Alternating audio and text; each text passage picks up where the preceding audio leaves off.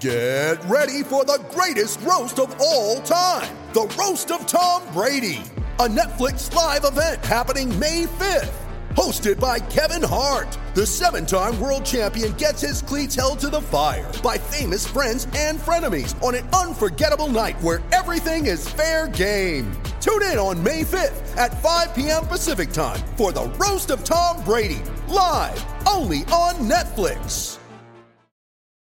You ready? Showtime.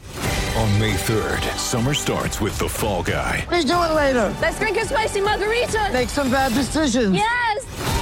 Audiences are falling in love with the most entertaining film of the year. Fall guy. Fall Guy. Fall guy. That's what the poster said. See Ryan Gosling and Emily Blunt in the movie critics say exists to make you happy. Trying to make it out? Nope. Because I don't either. It's not what I'm into right now. What are you into? Talking. Yeah. The Fall Guy. Only in theaters May 3rd. Rated PG-13. This episode of Gators Breakdown is brought to you by Eagle Energy, a quick, simple, and energy boost on the go. Try the plant based caffeine inhaler at eagle.energy. Use promo code Gators20 for 20% off.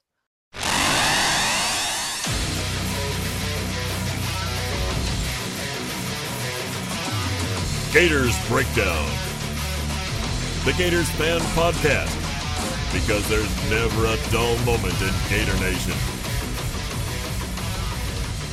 The Gators Breakdown podcast is ready to go. I am your host, David Waters, and you can find me on Twitter at GatorDave underscore SDC. Neil Blackmon from Saturday Down South and Thomas Goldkamp of Swamp 24 7 join me here on this episode of Gators Breakdown. Neil, it's never fun losing to those Georgia Bulldogs. No, there's there's really not. Well, it started an argument at the beginning of the show. For a lot of Gators fans, there's not anything worse. yeah, yeah, yeah, there's different degrees of whether it be FSU or LSU, Tennessee or Georgia. You're right about that. Uh, so for me, it is Georgia. That's the one that stings the most, uh, being raised in Georgia. So yeah, uh, Thomas, the Gators hung tough for the majority of the game, but Georgia was just too much in the end. Yeah, I mean, I think you look at it. Uh, you know, it's easy to take away the lasting impression that you know have it be the final score, but uh, for the most part, even given the mistakes that Florida made, that was a, a pretty competitive game throughout, and I think it says a lot about where Florida's at this year. Um, when you kind of step back and look at the bigger picture, I mean, this was a game that wasn't even close a year ago. You know, Georgia obviously has a pretty decided talent advantage right now. Uh, so for Florida to be in it and feel like they were competitive for most of the game, I think is a is a positive sign, and I think it gives Florida fans kind of a good idea of where things need to go. You know, the talent level, talent level needs to pick up a little bit, uh, but I think you can feel pretty comfortable that Dan Mullen has things headed in the right direction. Absolutely headed in the right direction for this season, and we'll look at things uh, the Gators can improve on uh, to, to to continue uh, this this season uh, in the positive direction uh, that it's been heading so far. But before we get there, remember you can find Gators Breakdown on news4jax.com slash Gators Breakdown. You'll find all the Gators Breakdown episodes as well as articles from the News for sports team. That's news4jax.com slash Gators Breakdown.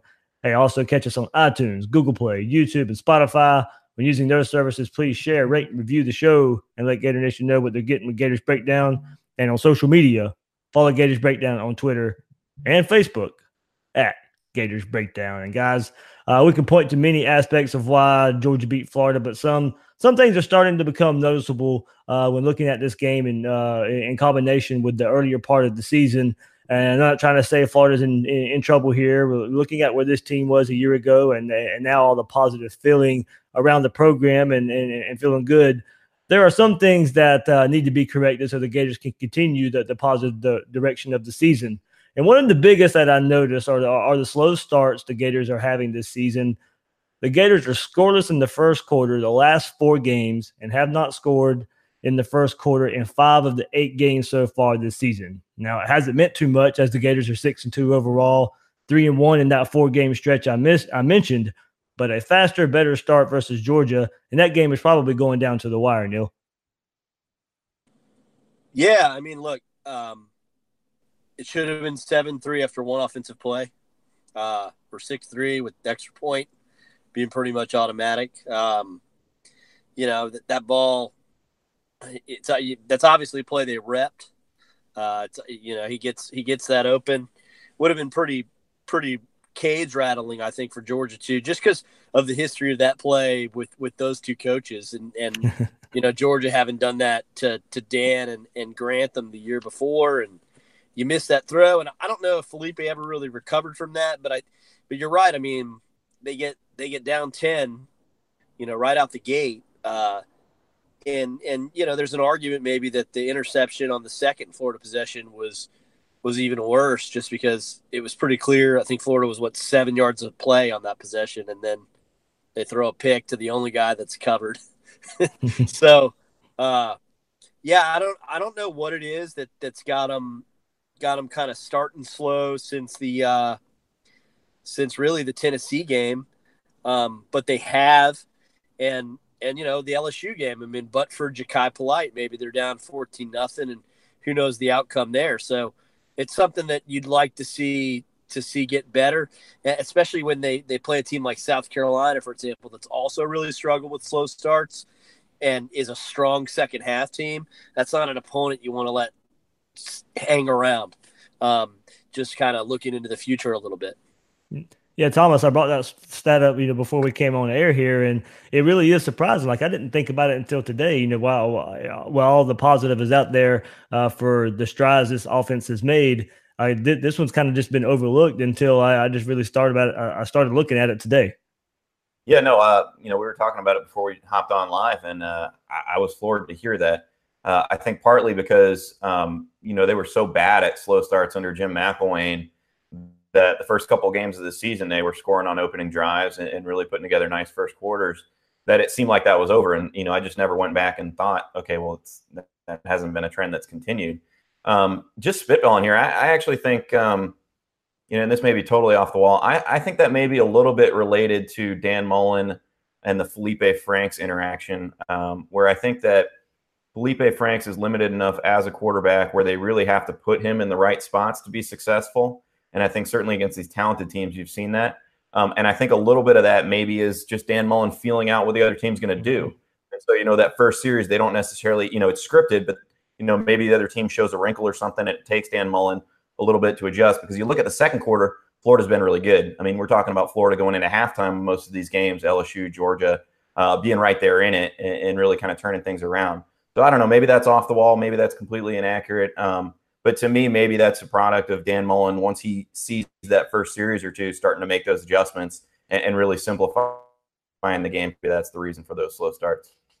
Yeah, you went where I was uh, going right next, Thomas. In the last uh, in the last four that the Gators have uh, went on to score, seven in the second quarter versus Georgia, 13 versus Vanderbilt, 14 versus LSU, and three versus Mississippi State. So, you know, if this defense is, go- is going to have some trouble, um, you know, not saying they are, but then this, you know, this offense is going to need to help them out, get some faster starts, you know, uh, and, and, and may need to get off to some faster starts so this team doesn't have to mount comebacks game in and game out.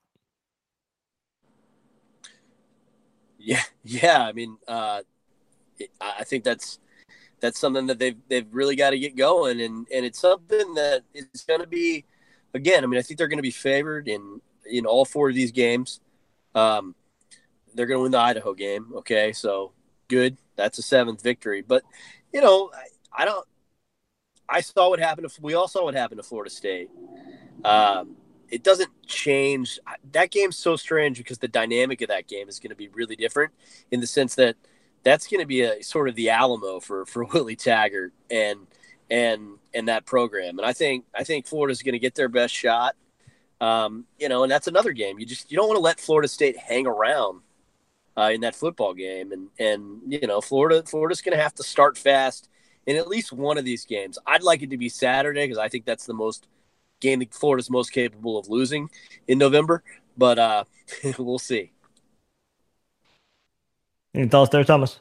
Yeah, I mean, I think I, don't think there's any question that Florida needs to start, you know, a little bit faster. Um, to me, uh, you know, talking about these next four games, uh, I really want to see if Florida can get past that mentality uh, where it's you know two steps forward, one step back. Mm-hmm. Um, and obviously, they're not thinking that way, or they're not trying to be that way. But this is a Florida team that has not a Florida program, I should say, that has not quite grasped that over the last couple of years, even when they're competing, you know, and winning the SEC East under Jim McElwain. They just never quite seem to get that you have to be locked in every week.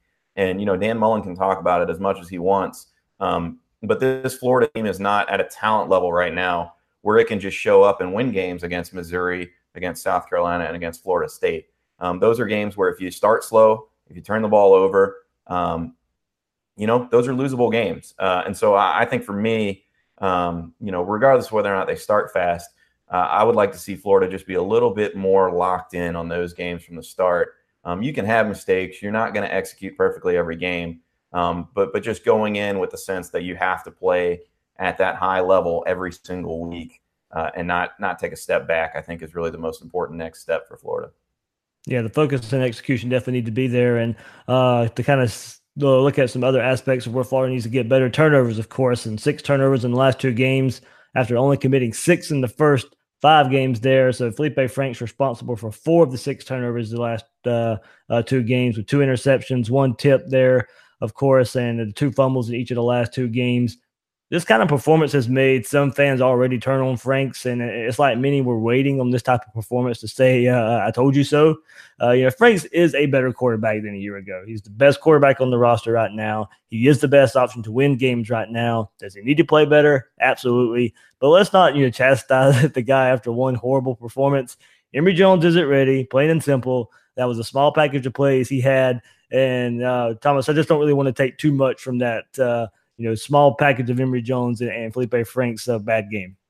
No, and I, I, mentioned it during the game. You know, the fact that they're willing to play Emory in that situation is strictly because they've worked that patch, package extensively.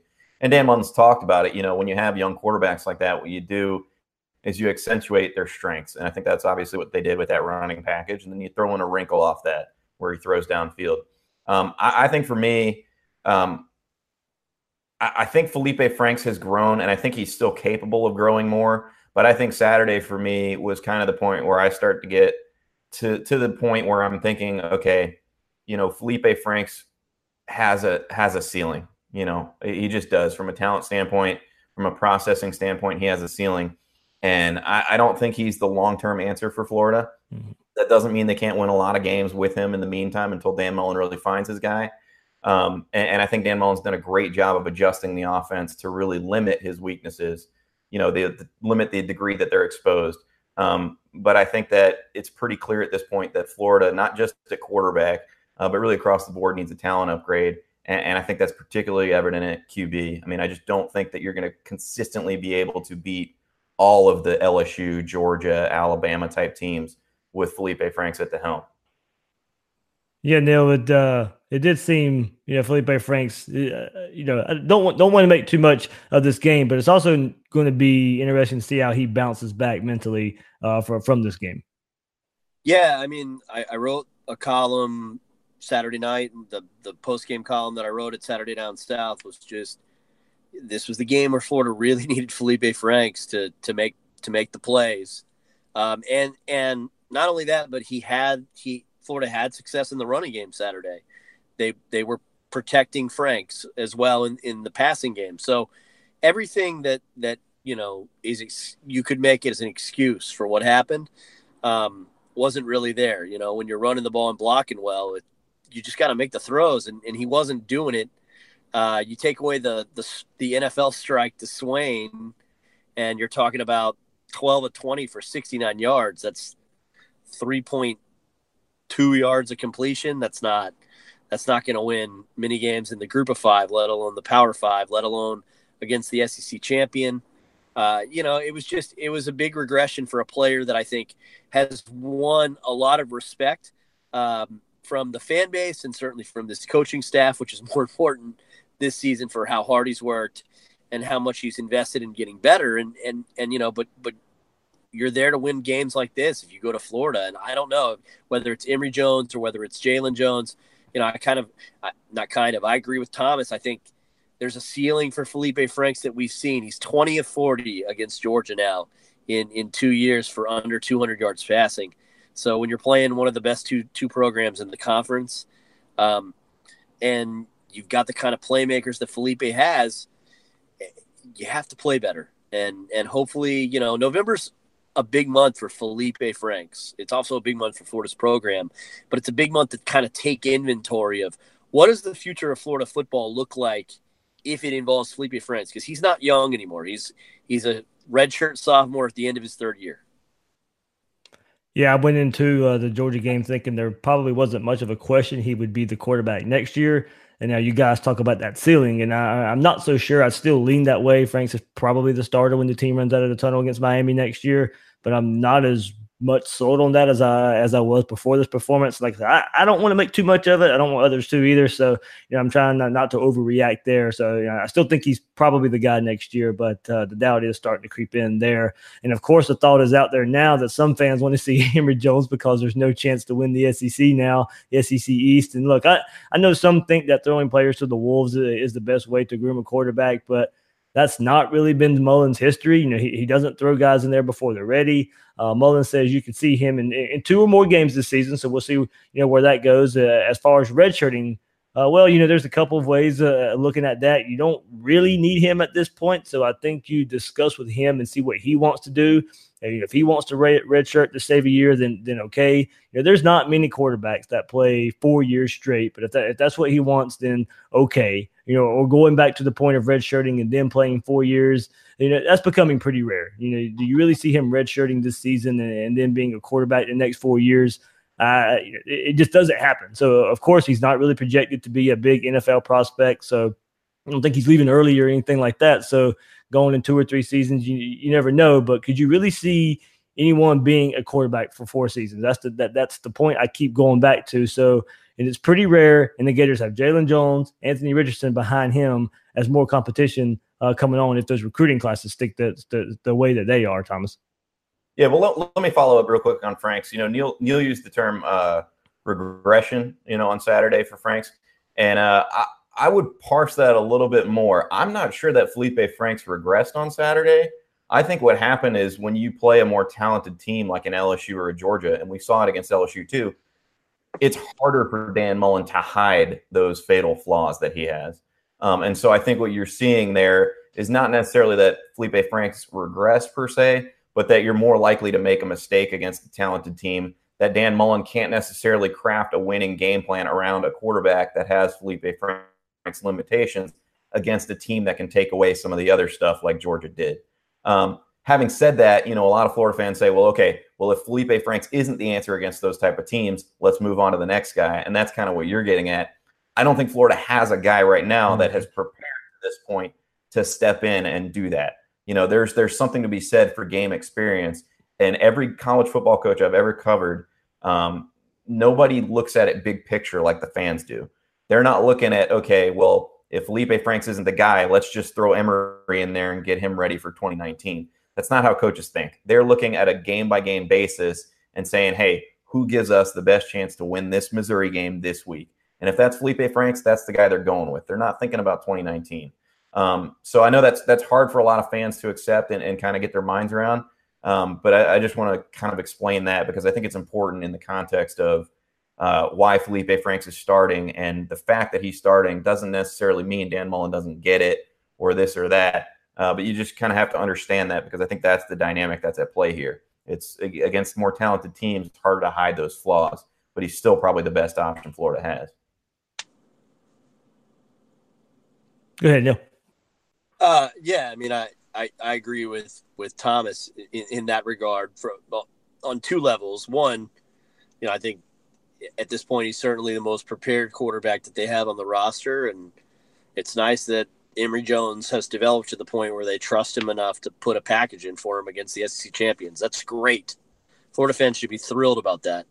Um, Florida's also only won 10 games 14 times in the history of the school in 112 years of football. And if you don't think that Dan Mullen wants to walk into living rooms in December and say, Hey, I just won 10 games my first year. And if you go to Florida State, we're going to beat the hell out of you for four seasons in a row. Yeah, he wants to say that. So who gives him the best chance to do that?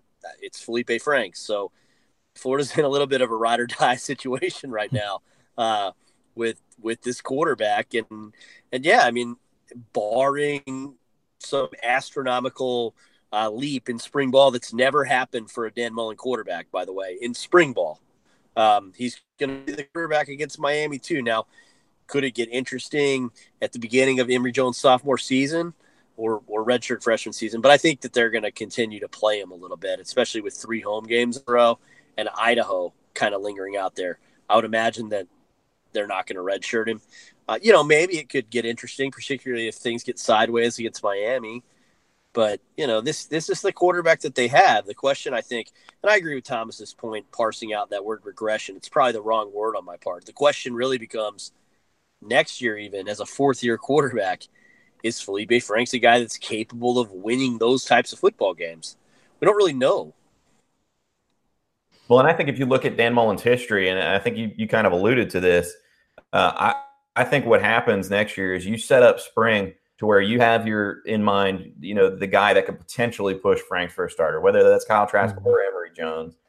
And given the fact that you're opening with a Miami, if you're seeing the same things from Felipe Franks against a, you know, a Miami team that's maybe not quite as talented as LSU or Georgia, but still is going to be more talented than, you know, your traditional cupcake, then maybe you start to transition to Emory. You know, maybe you get him a couple series in there and it becomes an open QB battle because Mullen has done that. He's done that before at Mississippi State, where he'll enter the season with a returning starter, um, but maybe a guy that hasn't fully succeeded, uh, and then kind of transition to that next guy within the first few games. Yeah, Thomas. Uh, Neil mentioned uh, what he thought would happen with the, with uh, Emory Jones. How do you, how do you see the the rest of the, the season playing out? To you know, Saturday night after the game, Mullen made it sound like they were going to try and keep his red shirt, and he was only playing two more games. A couple of days later, Mullen meets with the media to, again today on this Monday, and now it, it may be two or more games uh, that that uh, Emory Jones will play in. So, uh, I mean, I, I, know it's just guesswork here. Uh, do you think they try and save his red shirt, or do you think they uh, install some more packages for him and uh, build on what we saw against Georgia, and maybe even more? Even more of a uh, maybe even an even bigger package, maybe against the likes of the season ender at FSU. I think he redshirts unless there's an injury to Felipe Franks. I think you've gotten this for reason necessarily to burn it. Um, you know, again, it goes back to the conversation we had where, um, you know, coaches aren't really looking at 2019 at this point, and I don't really see the way the schedule sets up with these last four uh, Idaho's a game you can definitely play him in and not have any concerns about winning. Um, I don't know that you can. You're necessarily going to get a great opportunity against a Missouri or a South Carolina, uh, Florida State maybe. Um, but at that point, I think you know if you get through these next two games and Emory hasn't played, I think probably where they're headed. Um, I, I, did make this point uh, to a couple people on the 24/7 Sports message board when we were talking about this Emory situation. Um, to me, he's not a guy that has an ideal NFL frame. Mm-hmm. Um, and it's possible that that changes in terms of his weight, um, but he's got a slender build, and you don't see a whole lot of guys with his, you know, his frame and his build coming out for the NFL early. So, um, you know, there's a lot of times these that are that they're great college quarterbacks that do go four years. You know, you look at a guy like Aaron Murray, uh, just didn't quite have the size, despite all you know, as, as, productive as he was to jump. I think Emory could be in that mold, and so I think you know a guy like Felipe Franks, you say, okay, you know, when he was a, a, a true freshman, maybe the calculus is different. I think with Emory, that red shirt could still potentially matter uh, because I do think he's a guy that you know, barring him being a lights out, lights out guy, um, I could see him staying for four years. And Neil, to, to speak to that point even more, you can already tell, and just looking at these recruiting classes, that Dan Mullen's going to be bringing in some quarterbacks year after year after year after year. Yeah, I mean that's that's pretty clearly uh, a focus he has, and you know, there's a lot of the people that study this all the time, like like the 24 seven guys do that that kind of like Jalon Jones, at least as a pro prospect, more already. Um, you know, like I said, I mean, for me, the takeaway I think is is Florida's going to try to win ten games. If they feel like Emory Jones helps them do that, then then I think they'll play him. Um, if they feel like you know they can get through these games with Felipe Franks, Thomas's point is a really good one as to the next two. We'll we'll know after the South Carolina game. They're not going to burn it in the last two games. I don't think if it's if it's available for them, and then the bowl. Um, but but I think you know, yeah, I mean this is this is he was a big recruit. You know, Emory Jones was a hmm. big recruiting victory, and they, they can probably look at him and evaluate him in his frame as, as a potential four year guy. And if if they don't need him to win these games, then that's what they'll do. All right, we'll take a look at the other side of the ball. But before we do that, the tailgating was a blast at the world's largest outdoor cocktail party uh, this past Saturday, and I really needed that boost to get the day going after getting there early in the morning, and I wanted it fast, so I got it going with Eagle Energy. Of course, I wanted to be focused when the game was going on, and Eagle Energy had me focused and ready to go. Eagle Energy is that plant based caffeine inhaler that provides an effective and fast acting energy boost via inhalation. Don't have time to wait on energy drinks to work. Eagle Energy has no sugar, no calories, and the effects only take a few minutes with no jitterness or that sudden crash. So, in these busy game days or in your busy life, give Eagle Energy a try. I know I'll be reaching for it this Saturday as I can always use that boost driving home after the game. Visit eagle.energy to learn more or to try Eagle Energy. Use promo code Gators20 and get 20% off your order. That's eagle.energy to try a natural, longer lasting caffeine solution. Eagle Energy, energy reformed. And guys, we're talking about uh, spots that the Gators can get better. Uh, Jachai Polite streak of five games in a row uh, with a sack came to an end versus Georgia. Their offensive line did a good job of protecting from, but you know, it, still it was an offensive line that had been struggling in protection up to this point in the season.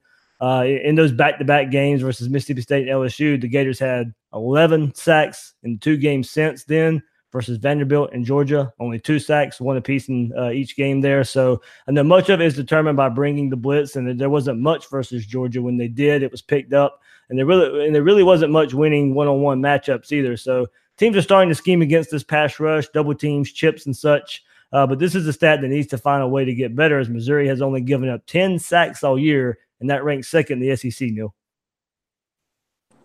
Yeah, I mean, look, there's this idea that that if that somehow and I guess Drew Lock has had a somewhat disappointing senior season, but some of that is schedule. It's it's not necessarily that Missouri's giving up a lot of sacks or that they give up pressure. First, schematically, they just get the ball out so fast, so it's hard.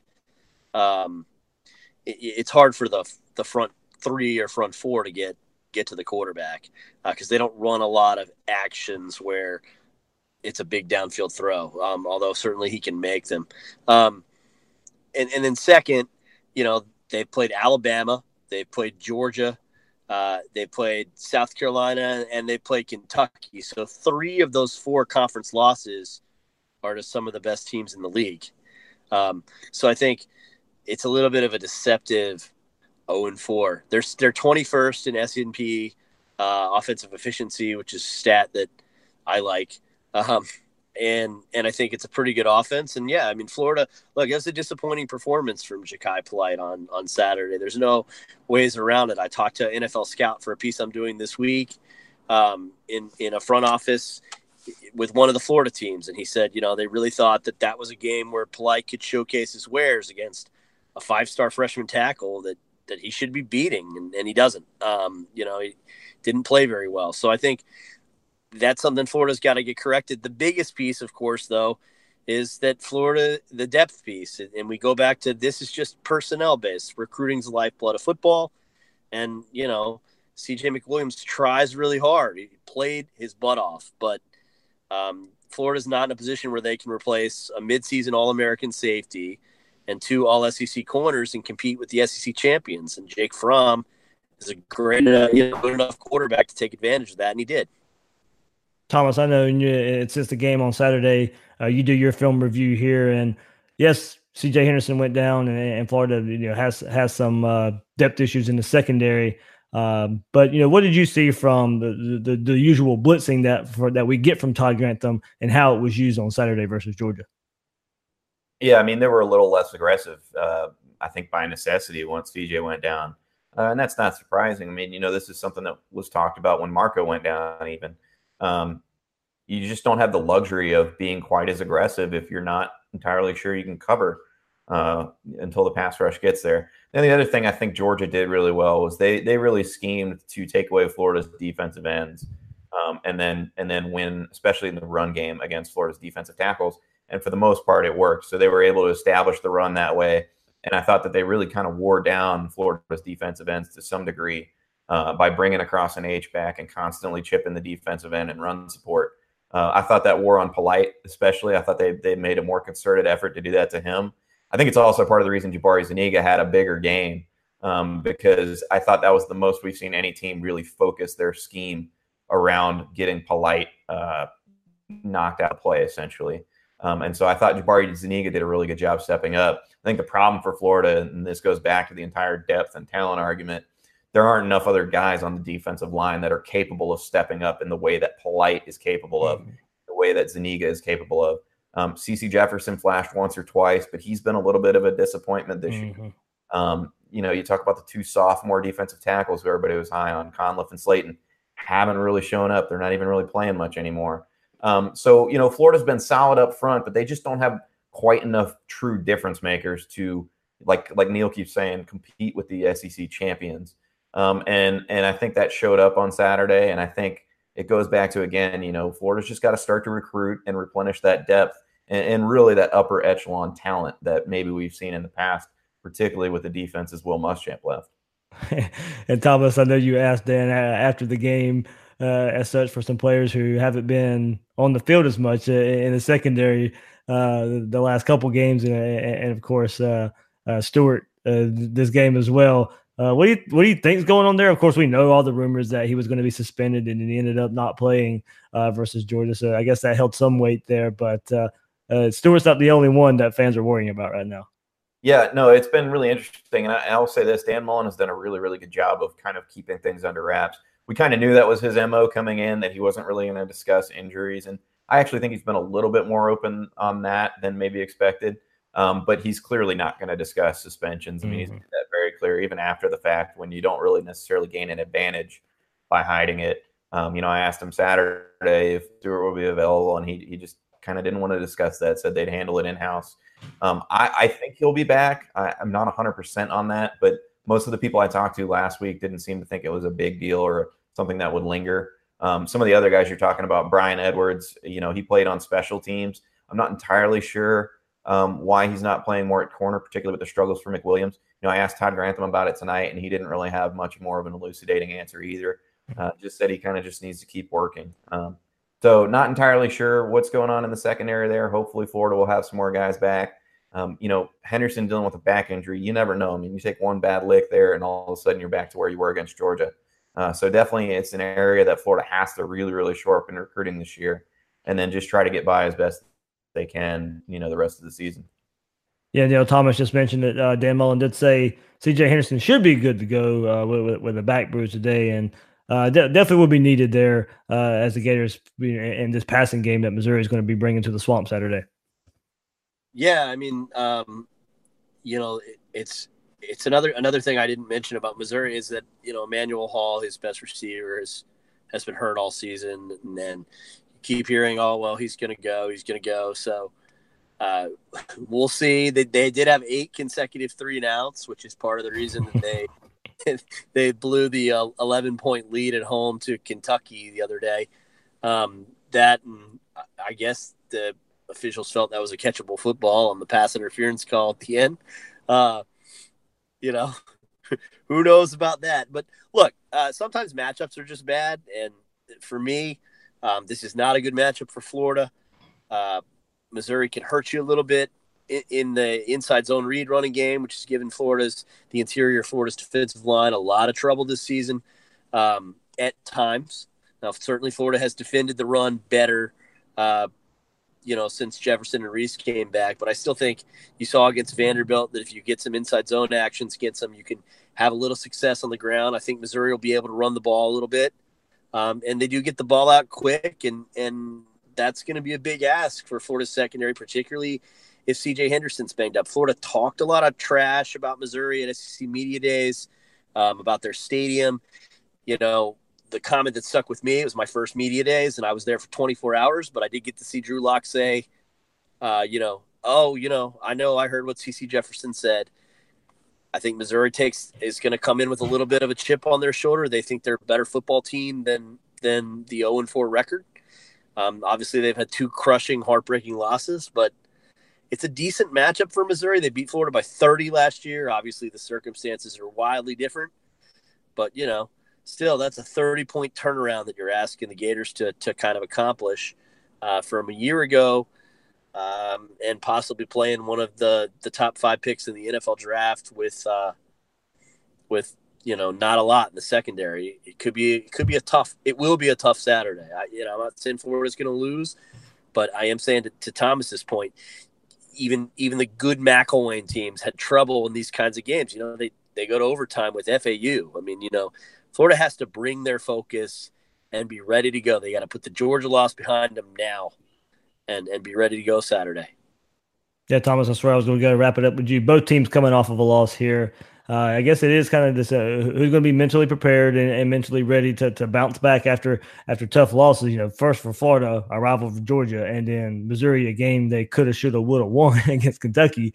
Uh, it, it is going to be interesting to see the mental aspects. And you're, you're around the team. You've been around the team uh, you know, two of the last three days. Uh, I, I, guess you know, if you could get a feel or read on the team, of course they're going to say the right things in front of the media. But uh, how do you think they bounce back on this Saturday? Well, I think the attitude's fine. I'm not. I'm not super concerned about that. You know, I, I mentioned it. It's it's more of a, I guess, an understanding than an attitude because I think they have the right mental approach. I think they have the right attitude. Um, I, I think what this game really comes down to is, you know, Missouri is a very boomer bust offense, but they're going to have some boom in this game. Florida's defense is not good enough to completely prevent some of the big plays and prevent Missouri from scoring on a couple drives but they're also going to have some busts. And Missouri, you, know, you mentioned the eight straight three and outs against Kentucky. Florida's going to get some three and outs. So to me, where this game gets decided is what can Florida's offense do coming off those three and outs. If Florida's able to have some long extended drives coming off those three and outs, all of a sudden you shorten the game, you take away the potential for Missouri to hit some of those bigger plays and quicker scoring drives, and you really start to control things and feel like you're in control. Um, that comes down to execution. You know, that comes down to Felipe Franks holding on to the ball, not turning it over, come down to establishing the run game, making sure you're not having negative plays via penalty. Um, these are all things that we've seen Florida do at various points in various games. Can they do it on Saturday? Um, you know, both teams are going to be coming off an emotional loss. It, it really just boils down to that execution and really whether or not Florida can establish that, you know, whether or not Florida can make this a game that's played on their terms. And I think that starts with the offense following up three and outs from Missouri. You have to be able to not go three and out your own and give them the ball right back. Yeah, I'll preview the game later on this week, but yeah, I, th- I think it really hinges on uh, what Scarlett Perine and, and, as you said, Franks taking care of the ball there uh, to get that offense in a, in a groove. Uh, and hey, looking back earlier this episode, maybe scoring some points in the first quarters. we'll, we'll look at it that way. So, uh, Guys, anything else? Uh, I'll let you plug what you got coming up. Uh, uh, Neil first, if you got anything else you want to uh, add here, but uh, chance what you've uh, been working on for Saturday down south and what you got coming up. I mean, you know, I'm going to do a kind of a lengthier piece on on Florida's front seven and and what, um, you know, that obviously that there's a lot of assumption that Jachai Polite will, will, will be gone, and and you know, and if he is, that's that's terrific for him uh, and just kind of looking at, at that question and wondering about Florida's window because they do have so much talent to kind of replace up there. Um, although the linebacking core will should be back next year and, and have a chance to be very very good. So uh, if you want to want to check that piece out, that that's that's what's coming down the pipe uh, later this week. Kind of a, a closer look at the front seven. All right, Thomas, you uh, you joined us here right after the the Monday night the Monday night media session. So you've been around the team, got plenty to, to get to get out there on Swamp twenty four seven. Yeah, well, we talked to Todd Grantham a good bit tonight. I thought he had some really interesting things to say on the goal line stand. Uh, you know, he said that's one of the best he's ever been. Well, he said the best he's ever been around. Never seen anything quite like it. He thinks they can kind of build off that. So we're going to explore that topic a little bit on swamp247.com. You know, obviously we'll keep you up to date with all the day to day. We'll talk to some offensive players tomorrow. Um, but as you guys know, you know, we keep up with the team pretty regularly. I love interacting with everybody on Twitter. Uh, so be sure to reach out. Let's have some chats. We won't always agree, uh, but I love I love interacting with all the fans, and it's always great being able to come on your show, Dave. Thanks, Thomas. And yeah, the last couple weeks about agreeing with people have been pretty popular. So look at uh, everything. Everything's been pretty fun. Uh, and that uh, as long as people don't get, take it too far and too serious, yeah, it's a whole lot of fun out there with the whole interaction. Thomas, I'll see you. I'll be back in the press box Saturday, so I'll see you there on uh, on Saturday. So, all right, man. Looking forward to it. All right, that's Thomas Goldkamp of Swamp twenty four seven. That's where you can find him and Blake Alderman, Luke Stampini, uh, Hollywood Bob Redmond. There, all the good uh, uh, coverage that they have. Neil, thanks for uh, joining us here again, man. I think last time was the Tennessee game. Uh, that turned out pretty well going into that game. So maybe, maybe a similar result here as the Gators uh, take on Missouri. Yeah, I hope so for uh, for everybody. It's always good to win that homecoming game. So I appreciate you having me on, Dave, and and you know, obviously a, big uh, admirer of of all the work that you guys have, have done, and, and you deserve the audience and and and reception that you get. One more thing. Talk about the basketball podcast. Oh, so yeah, Florida Basketball Hour, um, weekly podcast, just covering. You know, Florida has one of the best basketball programs in the country too, and and I think somewhat criminally undercovered uh, some sometimes. And so, you know, we're really happy to get that going with with uh, my weekly special guest is Eric Fawcett from Gator Country, who does a great job of yep. of covering Florida basketball, and, and we're going to have all sorts of uh, guests all season long. So, you know, please uh, get in there and follow us uh, at Florida basketball at Florida BB Hour on Twitter. Uh, is probably the place to, to go for that. I appreciate you uh, you giving a shout out to that and, and helping me out with that one, David. Absolutely, man. Uh, you know, I stay really, really busy with, with, with football, and I wish I could. I wish I could put the same, uh, same amount of work and same amount of passion into Florida. But don't get me wrong, the passion is there. I'll watch every game, but I think my wife would kill me if I picked up uh, another podcast and had to do three shows a week uh, when it's not football season. So you guys have that covered all the way. Uh, so, uh, so uh, you know, uh, so so guys like me, maybe maybe I can join in or something. But I'm glad I'm glad there's the guys like you where people out there can trust with some good Florida basketball information. All right, Dave. Thank you, buddy. All right, that's Neil Blackmon. You can find his work at Saturday Down South. I'm your host of Gators Breakdown, David Waters. You can find me on Twitter at GatorDave underscore SEC. Guys and girls out there, thanks for listening to this episode of Gators Breakdown.